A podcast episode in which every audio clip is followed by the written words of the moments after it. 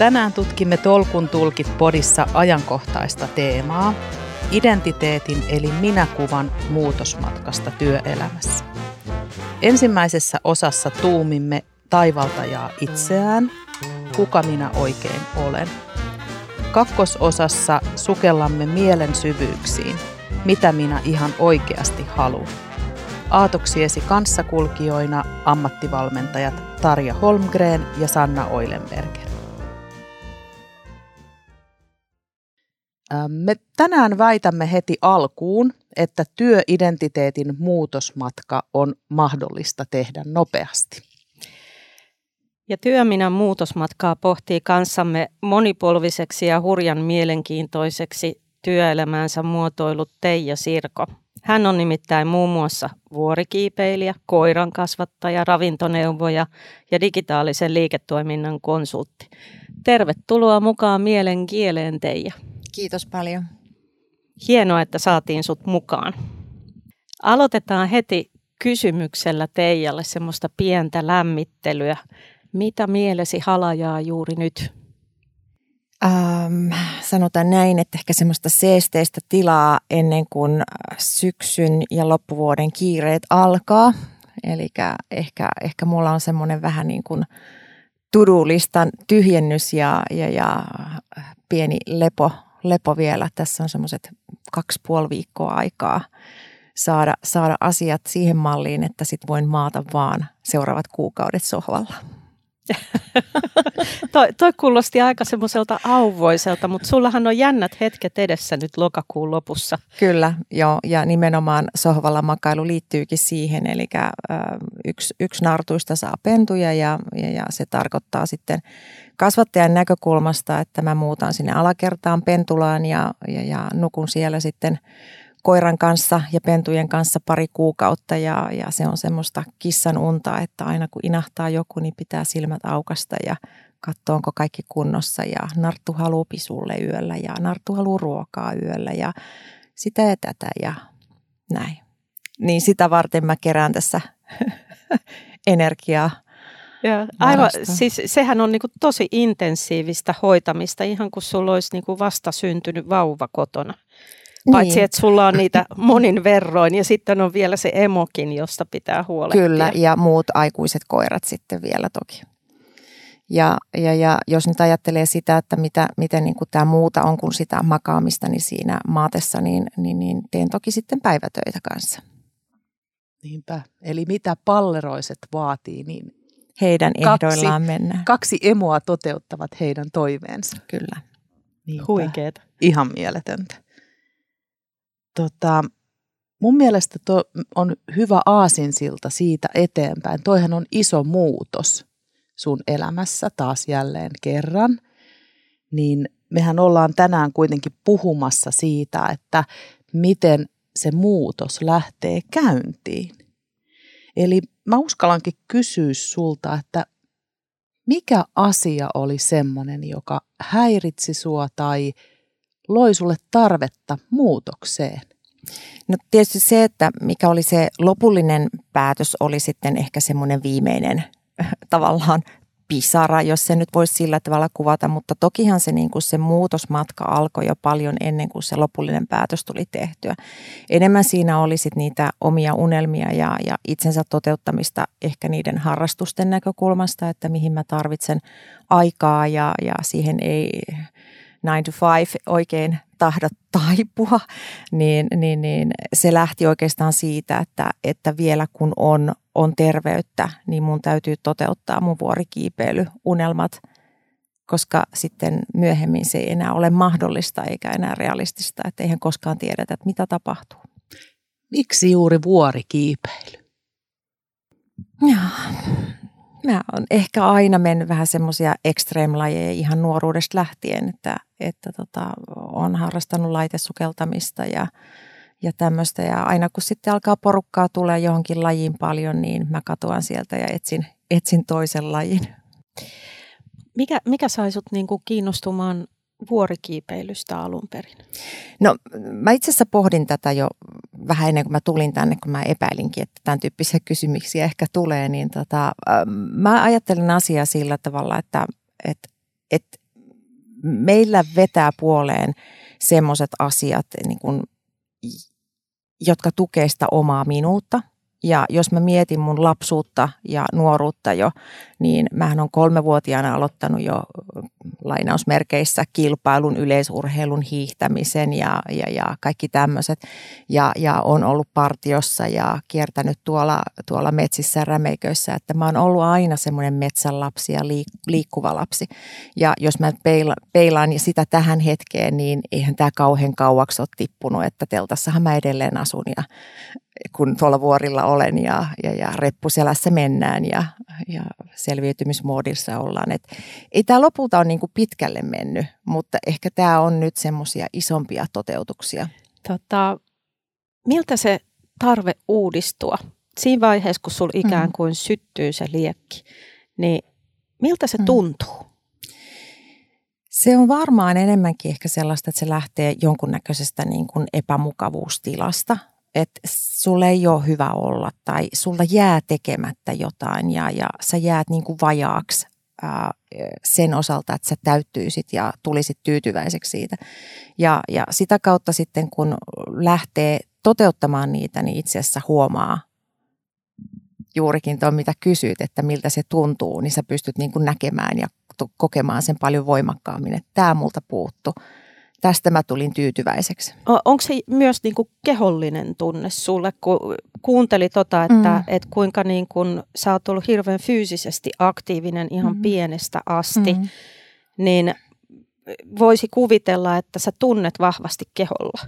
Kyllä mä tunnen, joo. Mä, mä, oon, mä oon hyvin paljon niin kuin, äh, keholla kokia kaiken puolin ja, ja ei ehkä ulospäin edes näy kaikki ne tunteet ja ne ajatukset, mitä on, että mä oon aika kaamia, tiedätkö, niin kuin sillä tavalla niin kuin tyyni tyyppinä muutoin, että toki mielipiteitä löytyy, mutta perus, perustyyneys on niin kuin olemassa, vaikka olisi mitä menossa, mutta kyllä se tuntemus on kehon sisällä aika, aika voimakas ja se onni ja ilo ja kaikki se ja pettymys toki.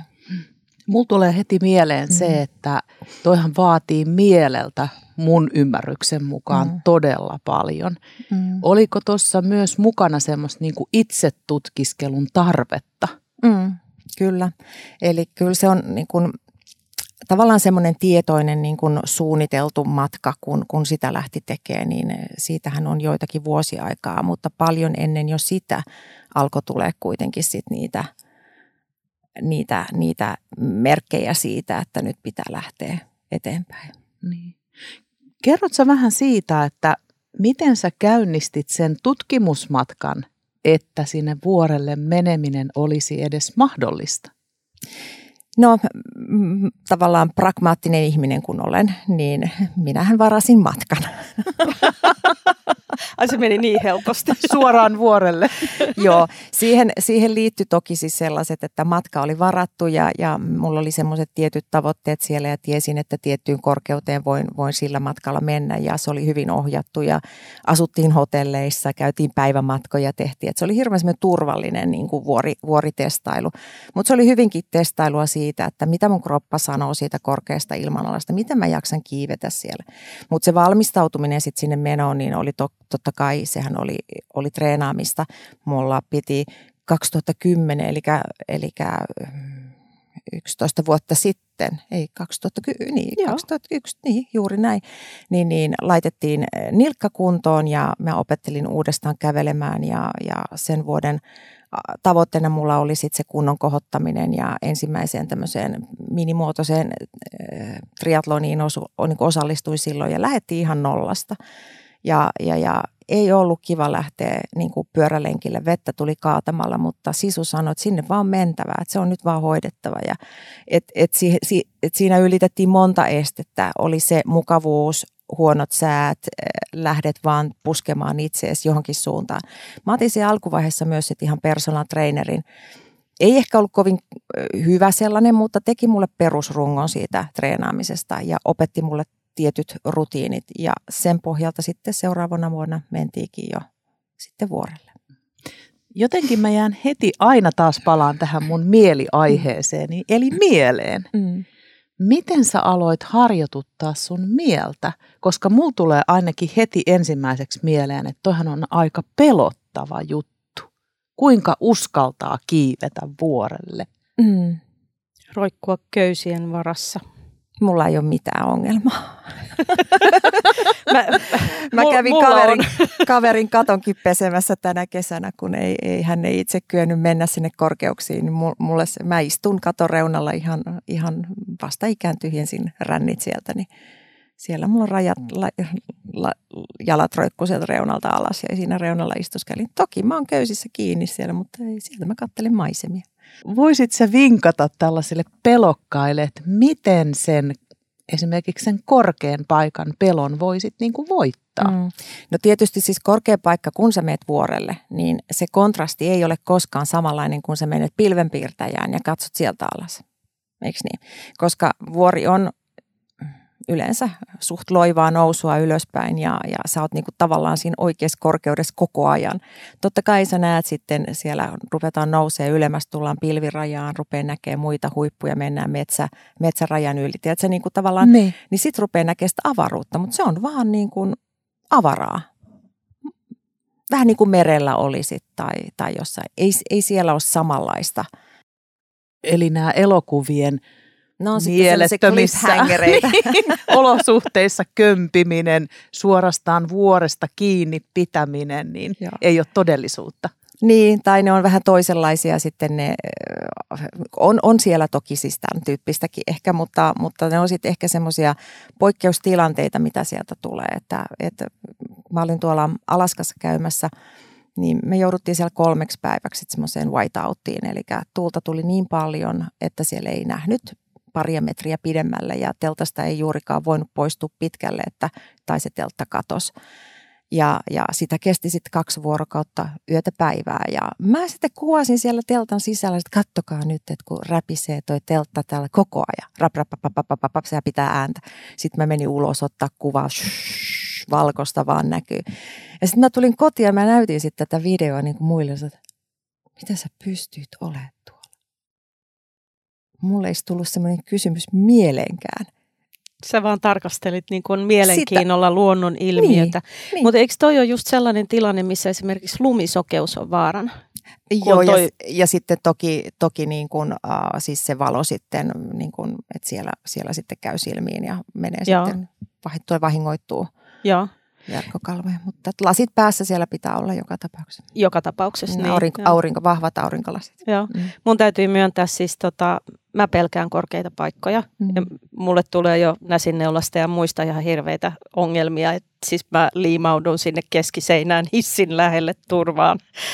Mutta tota, mulla tulee mieleen sellainen, että mä oon aikoinaan tota Itävallassa oltu sellaisella, sellaisella kun siellähän on niinku tämmöiset esialpit, niin kesällä – sellaisella vuorella kuin Rufikop ja päästiin vähän vajaaseen kahteen ja puoleen kilsaan. Et ensin mentiin hissillä ja sitten piti vielä kävellä ja Siippa ja hänen siskonsa vetää, kun tota, vuori, vuorikilit siellä niin kuin kiveltä toiselle ja sitten istahdettiin alas yhdelle kivelle ja mä katson vasemmalle, niin siitä on niin kuin suora pudotus alas. Hyvä, että meni perässä saman tien, kun se olo oli niin kauhea. Ja sitten toisella puolella oli niin kuin loivat laskettelurinteet, mutta se kontrasti oli hirvittävän suuri. Että sulla on niin kuin ihan suora pudotus alas toisella puolella ja sitten tosi loiva rinne, jossa olisi siis itse asiassa ajotie, että kesäsin pystyi, olisi pystynyt autolla ajamaan sitten sinne ylemmäs, mutta silloin ajattelin, että tämä ei ole mun juttu yhtään.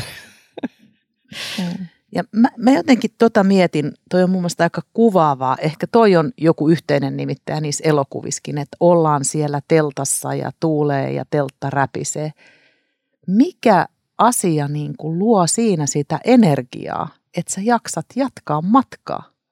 No, ähm, mulla itsellä on niin kuin vuorelle nouseminen ähm, on aina jaoteltu niin kuin sen mukaan, että minkälaisia leirejä meillä on edessä ennen huippua. Ja, ja, ja se fokus on joka kerta vaan aina se seuraava leiri ja sinne meneminen. Et siellä ei mietitä sitä huiputusta ja sitä, että miten mä sinne pääsen, koska sille ei ole mitään merkitystä. Tai ainoastaan se seuraava nousu, pätkä on, on niin kuin keskeinen. Ja sitä kautta, kun sä mietit sitä, niin, niin, niin se on hirveän paljon lyhyempi sit se päivän, päivän työ ja, ja se uurastus. Siellä voi olla vähän jyrkempiäkin kohtia ja voi olla taas helpompia, että on joku helppo päivä eikä ole muutaman tunnin niin kuin siirtymä seuraavaan leiriin. Mutta että se on hirveän vaihtelevaa, että mikä siellä sitten odottaa. Mutta sä keskityt aina vaan niin kuin sen seuraavan välietapin Kyllä. saavuttamiseen. Merenkulushan se on itse asiassa, niin kuin jos katsoo purjehduskisoja, niin niissä on ihan sama juttu. Sä keskityt vaan siihen seuraavaan Kyllä. legiin ja Kyllä. siihen seuraavaan etappiin, jos ajattelee esimerkiksi näitä maailman ympäripurjehduksia. Kyllä. Et, et keskitytään siihen tähän hetkeen. Kyllä. Ja sitten kun sä itse mainitsit, että mm. sä oot itse asiassa tehnyt tätä taivalta jo kymmenen vuotta, mm. niin, niin, niin sä oot ilmeisesti tehnyt nämä rakennuspalikat sillä tavalla, että sä ajattelet aina sitä seuraavaa etappia. Kyllä.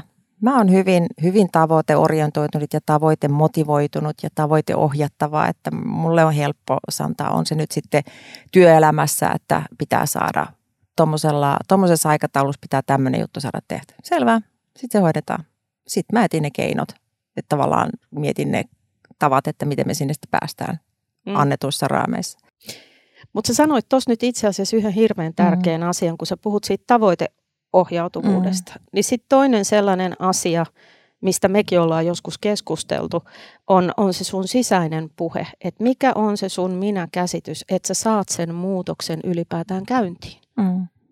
Niin miten Joo. sä ikään kuin niin, käynnistät sen käynnistän sen muutoksen. Niin, puhutaan tietysti siitä, että muutanko mä, joudunko mä muuttaa omaa toimintaa vai toisten toimintaa vai onko se prosessi vai joku uuden luominen vai, vai mistä niin on kyse. Mutta lähdetään nyt vaikka siitä olettamuksesta, että mä, mun ei tarvi muuttua ja mä muutan vaikka organisaatiossa jonkun ryhmän tapaa tehdä töitä, niin kyllähän mä siitä lähden, että, että mä oon aika, aika vahvasti ohjaamassa ja kertomassa ensin siitä esimerkkeillä ja omalla – omalla tekemisellä, että näin tehdään ja näin, näin niin kuin tehdään se muutos ja näitä me tarvitaan. Annan niitä, niitä tota, otsikoita, mitä pitää tutkia, fasilitoin niitä keskusteluita, syötän sinne ehkä omia, omia mielipiteitä, mikäli substanssi nyt edes vähäkään riittää, tai ainakin kyseenalaistan heidän kommentteja.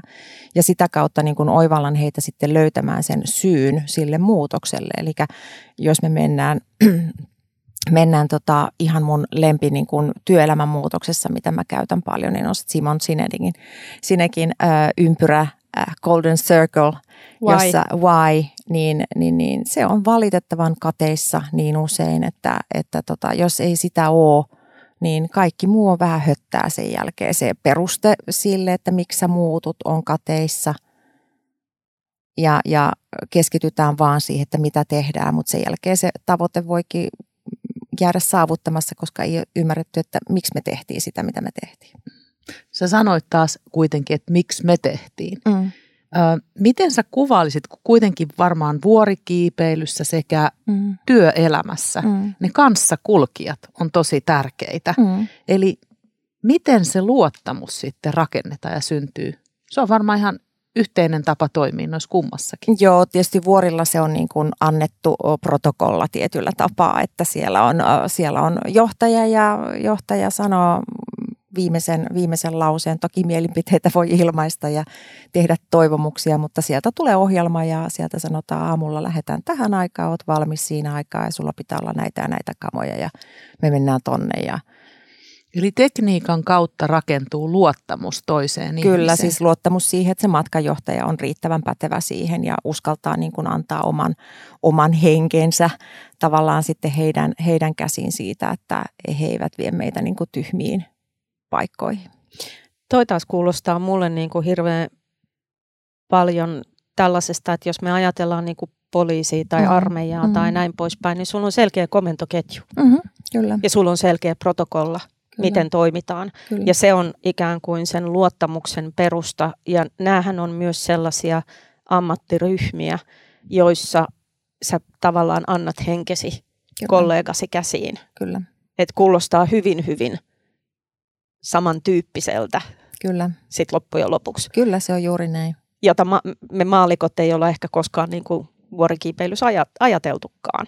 Mm. Niin ja semmoinen, että ei niin kuin kyseenalaista mitään. Sä kuvasit, että määräys tulee ja nyt me mm. tehdään näin.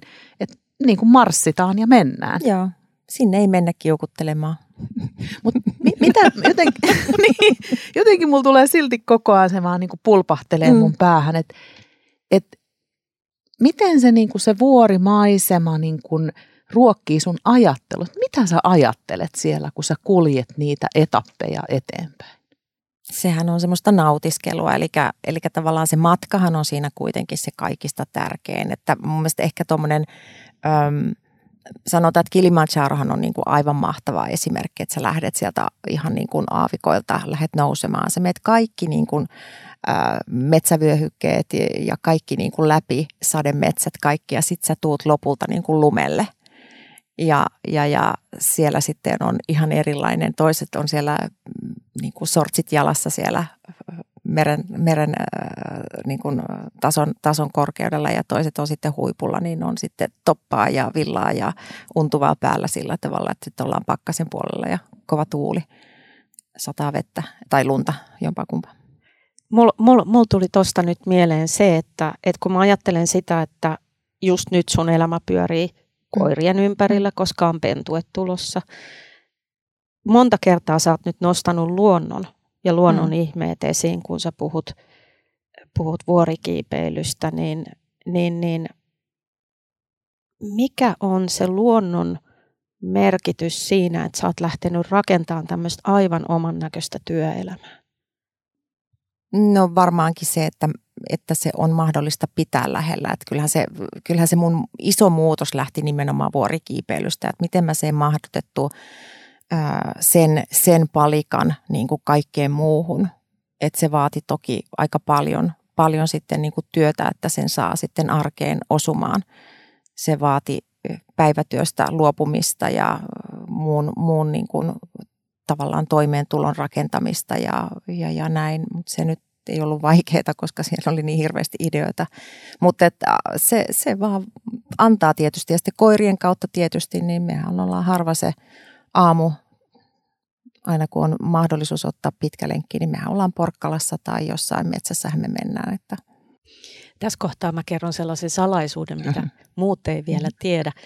Tota, Teija on myös varsin oiva metsuri nykypäivänä. Kyllä.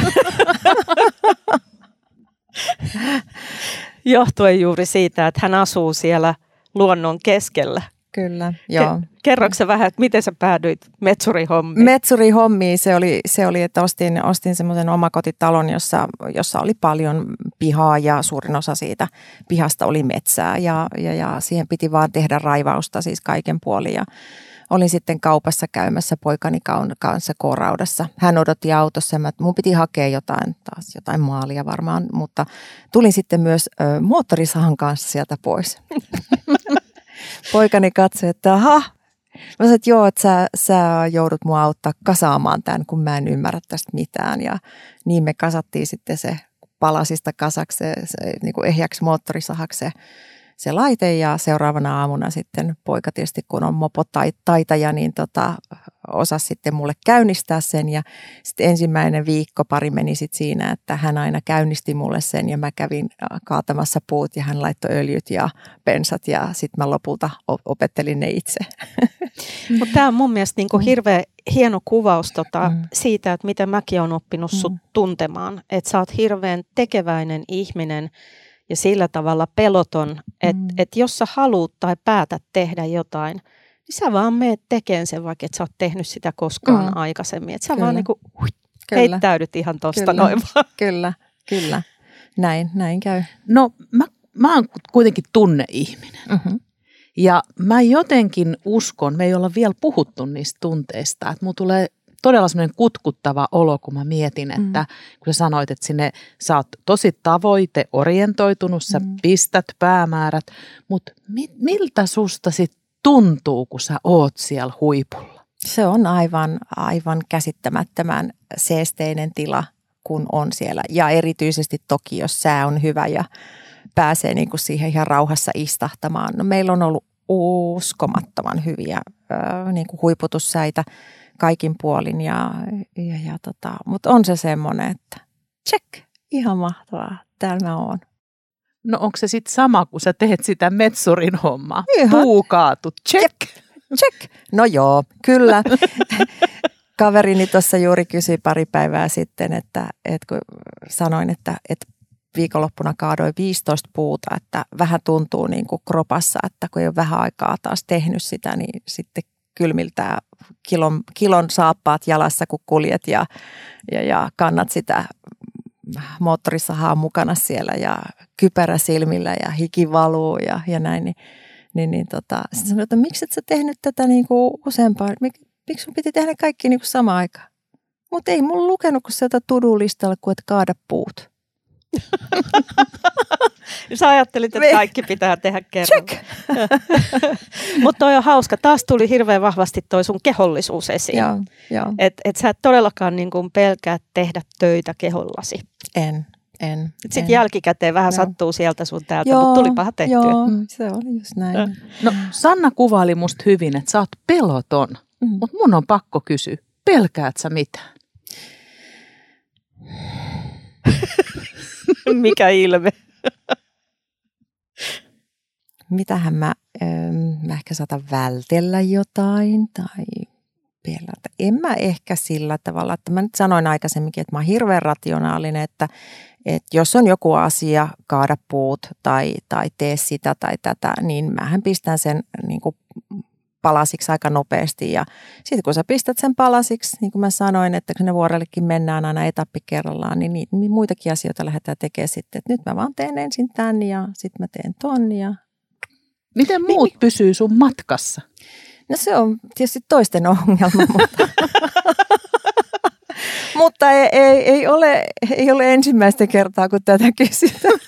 Sääliksi käy tietysti perhe ja erityisesti lapset. Että jotka joutuu, joutuu tota äitinsä aivoituksia hmm. Mutta hyvin ovat pyhysineet mukana. Kyllä. Mm. Ja tajuavat jättäytyä pois siinä vaiheessa, kun vauhti mm. menee liian kovasti. Mutta voisit sä sitten sanoa, että, että sun haaveet on aika pitkälle toteutunut vai mistä sä seuraavaksi haaveilet? No, tämä oli ihan hauska kysymys, koska siis mä mun koneelta sitten kaivelin semmoisia asioita, 2016 on tämä, minkä mä oon tehnyt. Mä oon tehnyt tämmöisen niin kuin pääni tyhjentänyt asioista, mitä mä haluaisin tehdä. Ja mä sitten katoin, että mitä täällä nyt olisi semmoisia niin oikein niin kuin, katoin, että mitä täällä olisi semmoisia, mitä mä nyt en olisi tehnyt. Maratonit on tullut tehtyä, vuorilla on tullut käytyä, erinäköisiä, no ravintoterapiaopinnot tuli tehtyä ja, ja, ja verkkosivuja on, koirajalostusta on laittanut, on elintapoja on lähtenyt omia parantamaan ja, ja niin kuin hieno, hieno säätämä. Niin täällä oli ehkä, täällä nyt oli ehkä, on täällä yksi hyvä juttu vielä odottamassa. Palataan siihen vähän myöhemmin. Sä mainitsit tuon oman, oman ravinnon mm. kuntoon laittamisen. Mm. Lähtikö siitä se ravinto neuvojan no, työ ikään kuin liikkeelle vai? No yleensähän me hoidetaan itseämme, kun me jotain tällaista, tällaista tehdään. Meillä on tietysti perheessä ollut paljon allergioita ja, ja, ja itsekin sitten, kun lapse, lapseni pääsi allergioista vapaaksi, niin minä sitten otin hänen allergiansa aika lailla yksi yhteen itselleni, tai yliherkkyydet ehkä pikemminkin, niin tota noin, Tavallaan kyllä ja tavallaan ei, mutta se on äärimmäisen mielenkiintoinen aihe ja se, se on kyllä vienyt aika, aika tota sydämen, kun se ei ole pelkästään sitä ravintoa, vaan se on ylipäätään niin kuin lääketiedettä ja koko tätä puolta, että se on äärimmäisen kiehtova. Onko se sekä ihmiset että eläimet? Se on sekä ihmiset että eläimet. Et parhaillaanhan mulla on menossa tota, tämmöinen raakaruokintakoulutus ja, ja sitten vuodenvaihteen jälkeen mä aloitan sen koirien ravintoterapian. Ai semmoistakin on olemassa. Mielenkiintoista. Mielenkiintoista. Mutta hei, jotenkin mulla taas niin kuin nousee, se saat ihaltavan päämäärätietoinen ja mm. sulla on tavoitellistat ja mm. haavellistat ja niin kuin kaikki tuntuu jotenkin menevän kuitenkin aika hyvin sun ohjauksessa. Kompastut sä koskaan? No varmasti sitä kompastuu, mutta ehkä mulla on sellainen, että kun se ei ole semmoinen, että nyt on pakko tehdä, nyt, nyt tämä tehdään näin. Et, et jos niinku tuntuu, että joku asia ei niinku lähde omalla painollaan menee, niin sitten se odottaa hetken ja katsotaan, että miten se siitä niinku lähtee sitten lutviutumaan. Et ulospäin se varmaan just näyttää ja, ja tuntuu tuolta. Totta kai siellä on sen sata monta pientä asiaa, että miten mä niinku ratkaisen jonkun jutun keneltä mä saan apua tässä. Ja, ja mun verkosto on tietysti hirveän tärkeä, on se nyt ihan sitten niin kuin työverkosto tai, tai ihan niin kuin vapaa-ajan niin kuin ihan normaali ystäväpiiri ja tämmöiset, että on ihmisiä. Plus sitten, että mä osaan kyllä sitten soittaa kaverille, joka vaikka, vaikka jollekin metsurille sanoo, että mulla ei tämmöinen ongelma, että kuule, auta mua. Nyt sä mainitsit mun mielestä ihan ydinasian, mm. että sä sanoit, että mulla on ne verkostot. Mm olisiko sun matka ollut mahdollinen, jos ei sulla olisi ollut kaiken näköisiä metsureita ja mm. sitten ne kaverit siellä vuorikiipeilyporukassa? No kavereita mulla ei ollut vuorikiipeilyporukassa yhtään, että mä en tuntenut ketään Eli mä lähdin ihan kylmiltäni sinne, mutta mä soluttauduin sinne joukkoon sitten pikkuhiljaa. Eli lähdin erinäköisiin tapahtumiin ja tilaisuuksiin ja, ja, ja sitä kautta niin kun, toki sitten alkaa se verkosto kasvaa, kun, kun sä tuommoiselle niin kun, vaikka valmismatkalle meet, mihinkä Suomesta kerätään porukkaa. niinhän sä sitten opit, opit tuntumaan niitä oppaita ja, ja niitä firmoja ja kaikin puolin. Et, et se on sellainen, ja osa tietysti tämmöisistä verkostoista, niin täytyy mainita sitten niin kuin vanhemmat ja niin kuin suku, että jos niin kuin puhutaan siitä, että, että osaava ja tämmöinen, niin kyllä mä oon ollut silmätarkkana katsomassa, kun iso isä ja isä ja kaikki on tehnyt kaikkia puuhasteluja, niin kyllä mä oon sieltä ammentanut, kuulen ne tapetoinnit ja maalaukset, että ei, ei, se mun kynnys niin kuin lähtee, mä tiedän, että mulla on muistikuva, jotain tällaista on joskus tapahtunut, joo, tällä mennään. Et, et, et sieltä varmaan mä ammennan hyvin paljon mm. myöskin siitä maailmasta, missä mä oon kasvanut. No voisiko sitten sanoa, että tietyllä tavalla sulle ei ole ollenkaan sellaista epämukavuusaluetta, vaan se on aina mahdollisuusalue. Mm, no ehkä mulla muutamia, mikä Mä kyllä suostun niihin menemään, mutta tota, mä en siellä viihdy pitkään, sanotaan näin. Että, että tota, on on, on semmoisia asioita, että jos nyt vaikka siis työelämästä puhutaan, niin, niin, niin mä en ehkä niin kuin talousosastolle menisi töihin. Ei, ei se, että ettäkö mä jotenkin en tykkäisi, että se on tärkeää hommaa. Päinvastoin mä tykkään, se on äärimmäisen tärkeää. Mä ehkä mieluummin odotan, että mä saan ne valmiit raportit ja tutkimukset syliin ja sitten mä voin niitä ruveta tulkitsemaan. Et ehkä tämmöinen, ja, ja, ja sitten kun, kun olette jo ehkä päässeet kiinni siitä, että olen aika nopea tempoinen niin, ja muutoshaluinen, niin mulle ei kannata tarjota sellaisia tehtäviä, joissa tehdään päivästä toiseen samoja asioita. Joo, mä teen mä... niitä, mä hoidan niitä kyllä tietyn aikaa, mutta sitten mä niinku liputan, että nyt. Joo, että nyt riittää. Mä meinasin itse asiassa sanokin sitä, että, että kun ajattelee tätä, että kuinka monimuotoinen tämä sun oman näköinen työelämä mm. on, että sähän oot käytännössä niin kuin moniammatillinen. Ja, ja sitten taas ajatellaan esimerkiksi sitä, että mä rupesin aamulla oikein miettimään kirjallisuushahmoja, mm. sarjakuvahahmoja, että kuka olisi semmoinen moniammatillinen – esimerkki, kun me lapsesta asti imetään niin kuin saduista ja kertomuksista ja sarjakuvista ja kirjoista niitä esimerkkejä. No joo, ajankohtainen James Bond, no hän on perusammatiltaan vakooja ja joutuu esittämään milloin mitäkin, mutta hän ei ole moniammatillinen mm. oikeasti, hän mm. vaan esittää mm. jotakin, vähän samalla tavalla kuin näyttelijä. Mm. Ja, ja tota, no sitten mä rupesin miettimään taas Ankkalinnaa, sieltä tuli mieleen Milla Magia, jonka perusammatti on noita. Ja sitten hän, hän niin kuin loitsii itsensä miksi tahansa eläimeksi tai ankkalinnan hahmoksi tai hypnotisoi muita, mutta sekin on niin kuin ihan feikkiä. Ei hän ole oikeasti moniammatillinen. Mm-hmm. Hän on noita, joka metsästää sitä onnenlanttia, sitä Roopen onnenlanttia. Ja sitten mä tajusin, että mä en keksi yhtään – sellaista hahmoa, jota mä olisin niin kuin lapsena lukenut, joka olisi aidosti moniammatillinen. Ja sehän kertoo meille sitten taas sen, että mikä on ikään kuin se sosiaalinen tavoite me lapsesta asti meidät koulutetaan tämmöiseen yksi ammatilliseen ajatu, ajatukseen. Ja sitten mä tajusin, että se niinku suurin este tällaiselle muutokselle, minkä säkin oot läpikäynyt ja mitä sä yhä läpikäyt, on meidän oma mieli. Se sisäinen puhe siitä, että mihin me kyetään. Et, et, tai meidän mm. mielikuvitus niin kuin on rajana sille, että mitä sä voit tehdä. Sä oot vaan niin päättänyt, että minähän kiipeän vuorille. Otan tuosta nuo seitsemän maailman suurinta huippua vai miten se menikään. Ja niille kapuan tässä tulevina vuosina. Ja miettii sitä, että minkälainen on niin se mielikuva, kun sä rakennat sen haaveen. Rakennat sä jonkun niin kuin visuaalisen mielikuvan itsellesi?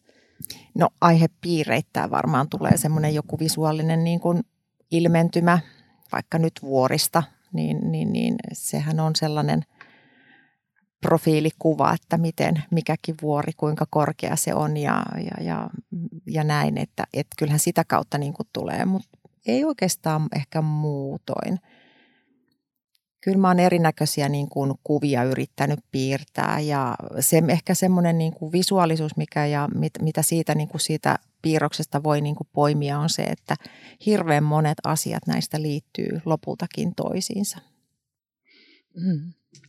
No mitä sul Teija tulee mieleen sanasta haave?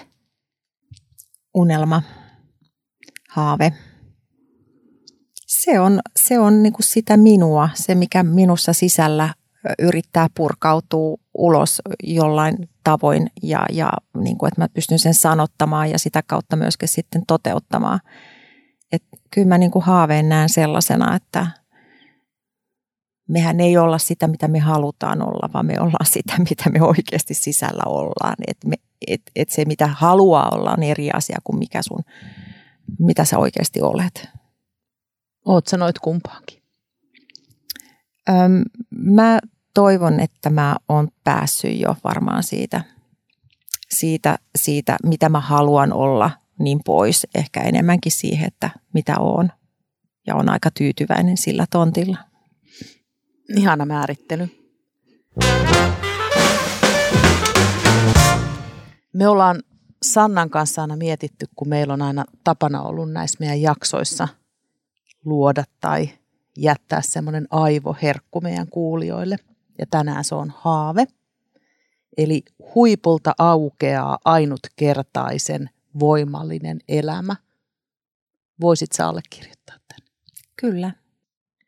Ja nyt me ollaan päästy aika loppua kohden. Ja niin kuin, kun keskustelussa varmaan arvasitte, niin meidän alkuväite, että työidentiteetin muutosmatka on mahdollista tehdä nopeasti, niin ei ehkä pidä ihan paikkaansa. Että se on varsin vaikea tehdä nopeasti. Sä itse alussa kuvailit, että sulla on mennyt 11 vuotta siihen. Nyt me voitaisiin palata siihen, kun sä sanoit, että sulla on siellä sokerina pohjalla vielä joku juttu. Joo, eli mikä voisi olla se seuraava suunta? No ihan rehellisesti sanottuna seuraavaa suuntaa mä oon jo suunnitellut kaksi vuotta tai jo ehkä pidempäänkin, mutta nyt se alkaa näin mä pikkuhiljaa siirtymään askeleita eteenpäin ja, ja, ja tota, kyllähän mun oma unelma on myös yksi semmoinen, että, että mä saan jonkun tyyppisen oman ää, maatilan, wow. jossa mä sitten pääsen toteuttamaan – tämän hevosunelmani, lampaat, kanat. Ja, ja, ja tämä sillä tavalla ehkä nivoutuu aika, aika paljonkin vuoteen 2007. Ää, rakennettiin, rakennettiin taloa ja, ja, ja oltiin jo aika pitkällä, mutta sitten todettiin, että nyt halutaan vielä semmoinen oikein iso terassi. Ja mä olin silloin täyttämässä 40, se nyt oli, ja mulla oli silloin ajatus, että silloin mä lähden sinne vuorille. Kun mä täytän 40, mä lähden käymään ensimmäisellä vuorireissulla. Ja siitä tuli niin surullinen syntymäpäivä, koska mä sitten päätin laittaa ne mun rahani siihen terassiin. Mutta siis haavanahan toi on ihana. Ja, ja kaikin puolin vielä tähän liittyy se, että, että mä olin jo hankkinut itselleni tota, maastauton ja mulla oli se hevosen hankintakin jo siellä, niin kuin mä olin hevosta käynyt katsomassakin. Mutta sitten mä laitoin, se oli se talo ja vielä niin kuin tämä terassiprojekti, niin, mikä vei sitten niin kuin tavallaan ehkä niitä säästöjä, mitä mä olin että tällä mä lähden sitten reissuun, niin, niin, niin sitten sitten mulla oli maasta-auto, vetokoukku, olin hevosta käynyt katsomassa ja, ja, ja ei mitään mahdollisuutta. Niin kun ja sitten sulla oli terassi. sitten mulla oli terassi ja uusi talo. Mutta jotenkin ihanan viehättävää, että et, et sun haaveet voi olla sieltä vuoresta niin kuin aina johonkin ihan tosi niin Kyllä. konkreettiseen terassiin. Kyllä. Joo. Tai maatilaan. maatilaan. Jälleen me palattiin siihen luontoon ja me niihin palat- eläimiin. Kyllä, joo. Kyllä mä oon, mä, oon, mä oon ehdottomasti varmaan ehkä syntynyt 50 vuotta liian aikaisin. Tai liian myöhään anteeksi siis, että, että, tota, että olisin ehkä ollut pikemminkin parhaimmillani tuolla vuosisadan vaihteessa. Mutta toisaalta sä saatoit sanoa ihan oikein, kun sä sanoit liian aikaisin. Niin, sekin. Kun mm. ajatellaan kestävää kehitystä ja sitten niin kuin kaupunkiviljelyä ja kaiken näköistä muuta tällaista, niin se voi olla, että sä oot ihan niin kuin siinä mm. kintaalla. Mm. Kyllä. Mm. Mutta hei, mä kiitän nyt tässä vaiheessa kaikkia. Ja kiitos Teija. Meitä, ja kiitos Teija. Ja seuraavan kerran me jatketaan tässä samassa teemassa, mutta oikeastaan mennään vähän syvemmälle. Eli sä vähän vihjailitkin tuossa, että mitä sä oikeasti haluat. Ja myöskin vähän pohditaan sitä, että mikä kutsuu aidosti puoleensa. Pysykäähän kaikki kuulolla. Kiitos. Seuraavalla kerralla Tolkun tulkit podin teemana työidentiteetin muutosmatkassa on kysymys. Mitä minä oikeasti haluan? Eli mikä kutsuu minua aidosti puoleensa? Pysythän siis kuulolla.